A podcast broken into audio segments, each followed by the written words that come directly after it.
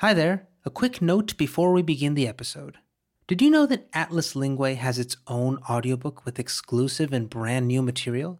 It's called Atlas Linguae The Layers of Language Behind Everyday Life. In this audiobook, we share additional exclusive commentaries on each episode with brand new insights and examples on the subject that we can't stop thinking about how humans translate everything that comes their way. Also, remember when you buy Ochenta's audiobooks, you're directly supporting our independent audio series productions. So find Atlas Linguae, the layers of language behind everyday life, on Libro.fm, Apple Books, Google Play, Storytel, BookBeat, and on your favorite audiobooks app.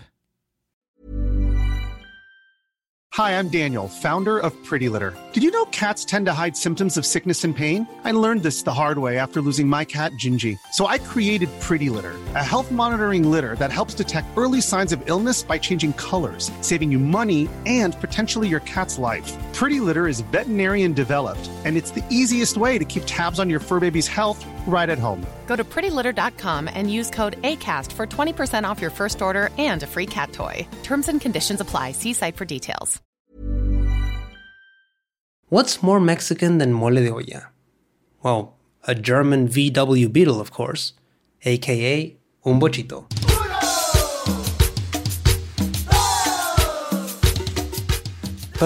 Why? This Beetle, which you may also know as a Volkswagen sedan or Type 1, began production in 1938 in Germany, just before World War II. After the war, production expanded throughout and beyond Germany, and while they were kind of phased out by the late 1970s in much of Europe and North America, they still had plenty of life in other parts of the world.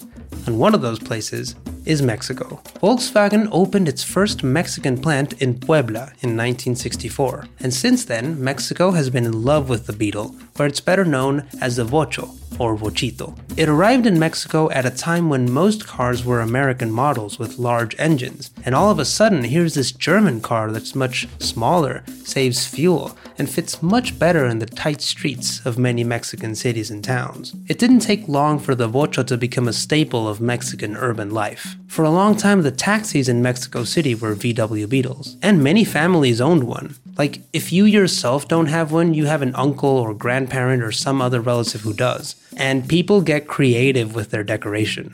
Like, seriously, look at these. Also, do you know that game Punch Buggy, where you punch someone next to you whenever you see one of these cars? Punch Buggy Red. Ow, you are such an amateur. Punch Buggy White. Well, Mexico has that, but just for yellow ones, so it's Bochita Amarillo. Anyway, like in the rest of the world, vochos gradually started to become obsolete. And eventually, in 2003, Volkswagen Mexico released a VW Beetle Ultima Edición. And on July 30th of that year, when the very last unit in the whole world was built on the assembly line, they decided to give it a proper farewell.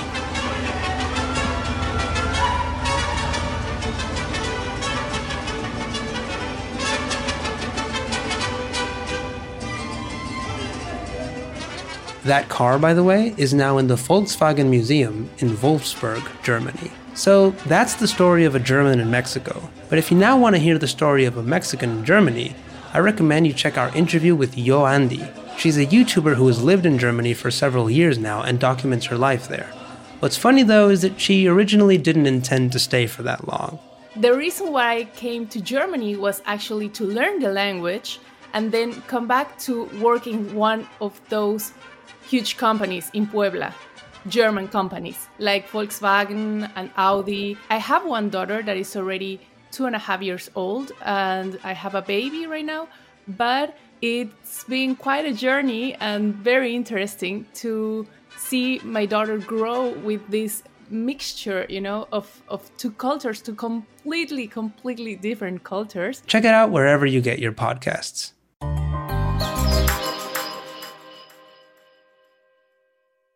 Hi, it's Luis here, and I want to tell you about a show we've been listening to called the Pulso Podcast.